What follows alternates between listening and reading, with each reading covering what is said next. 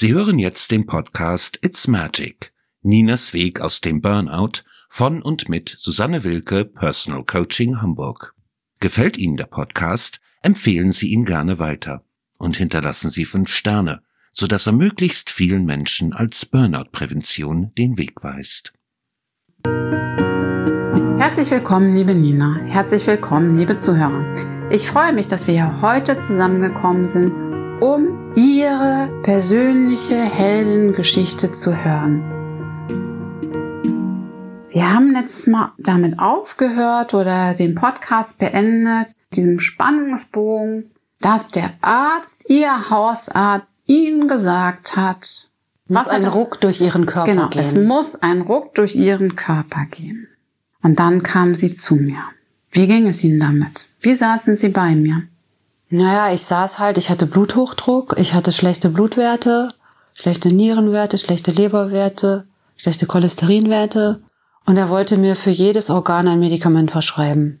Und ich hatte irgendwie das Gefühl, das klingt nicht gut für mich. Und bin damit zu ihnen gekommen und war sehr froh, dass sie mich da unterstützt haben, dass das nicht der Weg ist. Und sie haben mir dann, ich glaube, das war das erste Mal, dass ich kapiert habe, dass es sich um einen Burnout handelt. Vielleicht noch nicht im ganzen Kontext, aber ich ahnte das. Und sie haben mir dann erklärt, dass es ein, ein Multi-Organ-Ding ist, was zusammenhängt, ein System und dass das ganze System aus sich heraus gesunden ist, muss. Und dass man nicht an einzelnen Symptomen mit Medikamenten herumdoktern kann jetzt. Und sie haben mir schlicht einen anderen Arzt gesucht. Ja. Genau. Noch in der Stunde. Ich glaube, ich bin sogar direkt von dieser Stunde zu einem anderen Arzt hingegangen. Mhm. Ja, sogar zu einer Ärztin, Mhm. die sie dann auch selber bezahlt haben, weil es eine Privatärztin war. Ja. Genau, eine Privatärztin, mit der ich immer mal zusammengearbeitet habe. Und die natürlich auch eine ganz, ganz andere Sensibilität hatte, die es erfordert, gerade wenn man mit Menschen mit einem Burnout arbeitet. Ja, und diese Ärztin hat sie ja dann auch ganz, ganz wunderbar unterstützt und hat ihnen auch noch mal einiges deutlich gemacht. In diesem Termin oder in dem Folgetermin ging es dann das erste Mal auch um ihren Vater. Und ich erinnerte mich an diesen Satz. Ja, aber ich hatte ja gar keinen Vater. Mein Vater war Ja. doch nie da. Nee, mein Vater hat, hat ja gar nichts falsch machen können. Er war ja nie da. So Stimmt. war das. So genau. war das. So war dieser Satz. Genau. Und was sagte ich da zu ihm? Sie haben gelacht und sie haben gesagt, ja, gerade dann. Das haben sie natürlich gar nicht verstanden. Das haben sie erst viel, viel später verstanden. Und ich habe ihnen in dieser Sitzung auch noch mal ganz viel über die Wahrnehmungsfilter erklärt und über die Prägung. Und das würde ich äh, gerne den Zuschauern auch einmal erklären, was das bedeutet. Das heißt, wir werden in eine Welt hineingeboren, in unsere Welt. Unsere Welt besteht aus unseren Eltern, aus unseren Großeltern, aus der Kultur, aus dem Kindergarten, also aus diesem Umfeld, in das ich hineingeboren werde. Und mein Umfeld ist natürlich ein ganz anderes als Ihr Umfeld. Das heißt, ich habe meine Welt und Sie haben Ihre Welt.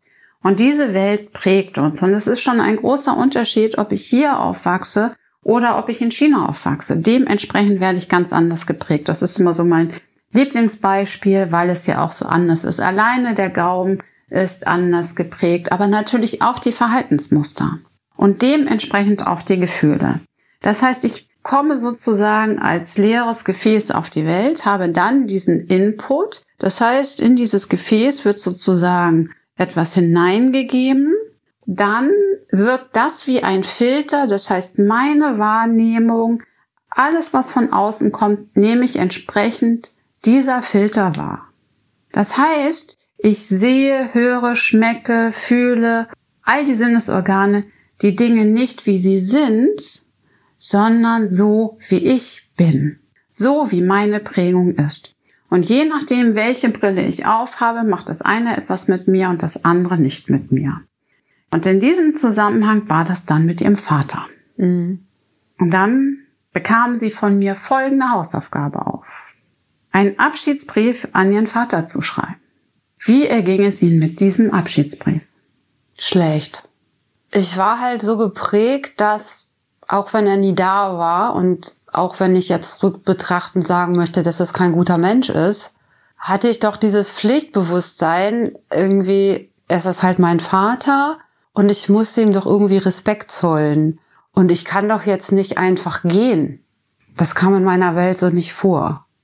Genau, und da war nämlich ganz interessant, das, was ich mir hier notiert habe, dass ihr Vater ja auch ganz viel Jezorn hatte, mhm. auf der einen Seite. Und auf der anderen Seite kam aber nie etwas von ihm. Nee, nee. Sie sagten so, das war langweilig und immer gleich. Es war ja sogar so, dass in meiner frühesten Kindheit, als meine Eltern sich haben scheiden lassen, als es vor dem Richter darum ging, um das Sorgerecht, dass mein Vater gar keins haben wollte und nicht mal Besuchsrecht.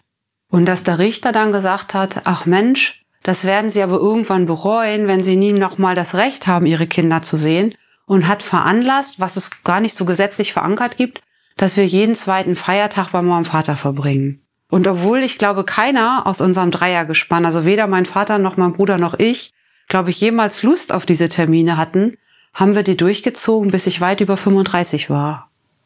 Genau, und dass sie keine Lust hatten, sehen sie heute so. Weil, das ist ja ganz interessant, was ja auch in dem Coaching rausgekommen ist, ist, dass sie immer wieder die Aufmerksamkeit endlich von ihrem Vater haben wollten mhm. und diese Zuwendung von ihrem Vater haben wollten, die, wie sage ich mal so schön, liebende Tochter sein wollten, mhm. die endlich, endlich gesehen wird und dadurch ja auch immer wieder in diese Anstrengung gegangen ist. Die Anstrengung, die sie im Grunde genommen dann am Ende in den Burnout gebracht hat. Ja, ich dachte immer, wenn ich mich noch ein bisschen mehr bemühe und noch ein, noch ein bisschen stromlinienförmiger werde und noch ein bisschen angepasster, dann muss er mich aber sehen. Und da erkennen wir all die Antreiber. Ja. Das war ihnen natürlich damals überhaupt nicht bewusst. Nun sollten sie auf einmal diesen Abschiedsbrief an ihren Vater schreiben. Das war, das war neunte Termin, 22. Januar. Sie haben dann diesen Brief geschrieben. Mhm. Was hat dieser Brief mit Ihnen gemacht? Ich war so hin und her gerissen. Ne? Zum einen habe ich zum ersten Mal so einen Hoffnungsschimmer gehabt, dass ich diesen Menschen aus meinem Leben auch einfach raushalten darf, dass es okay ist, das zu tun. Auf der anderen Seite hatte ich ein unglaublich schlechtes Gewissen und ich hatte Angst, dass er einfach bei mir vor der Tür stehen wird und ich wusste nicht, wie er reagiert. Mhm. Haben Sie diesen Abschiedsbrief abgeschickt? Ja. Kam eine Reaktion? Nein, nie.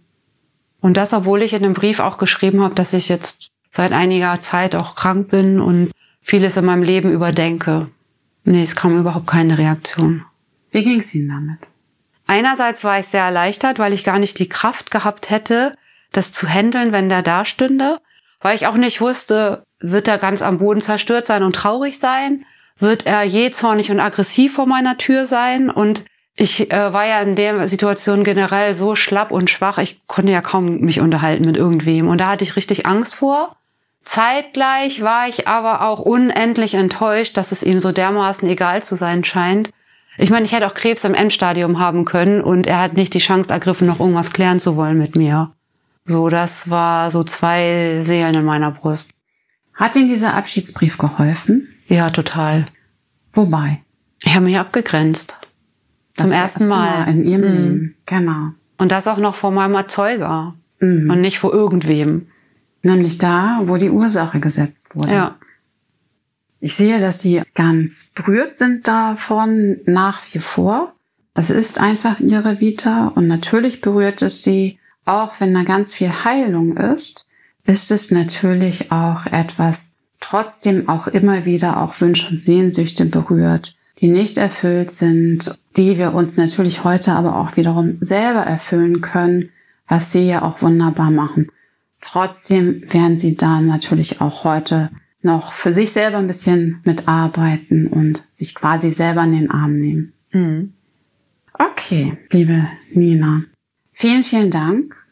Die nächste Woche geht es dann mit dieser spannenden persönlichen Heldin weiter. Sie hörten den Podcast It's Magic. Ninas Weg aus dem Burnout von und mit Susanne Wilke, Personal Coaching Hamburg.